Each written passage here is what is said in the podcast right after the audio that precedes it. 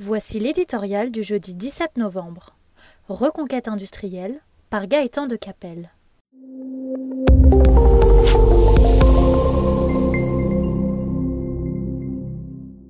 Il va falloir sérieusement jouer des coudes pour que notre industrie résiste aux turbulences qui l'accablent.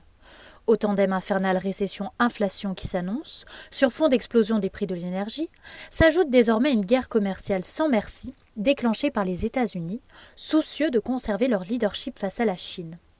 Il n'est cette fois plus question des barrières douanières d'antan, ce leurre dont on a si souvent mesuré l'inefficacité et les effets boomerang. Le nouveau protectionnisme américain est conçu comme une arme de réindustrialisation massive et de relocalisation.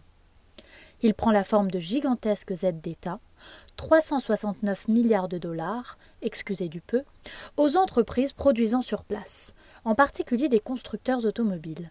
De nombreux groupes étrangers ont déjà cédé aux sirènes de l'oncle Sam en ouvrant des usines là-bas.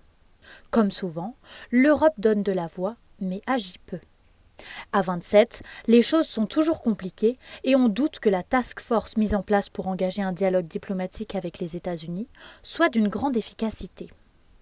L'assouplissement de la réglementation sur les aides d'État, pierre angulaire du marché commun, est quant à lui loin de permettre une riposte proportionnée.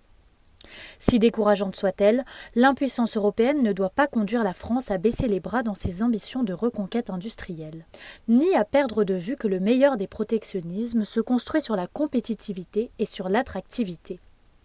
Les aides ciblées à l'innovation et aux projets futuristes de nos entreprises pour la transition écologique vont incontestablement dans le bon sens.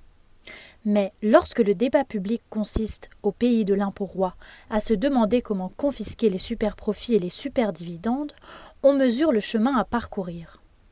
Tant qu'une poignée de militants verts suffira à empêcher l'ouverture d'une usine, Bridor en Bretagne, et la création de centaines d'emplois, la bataille sera loin d'être gagnée.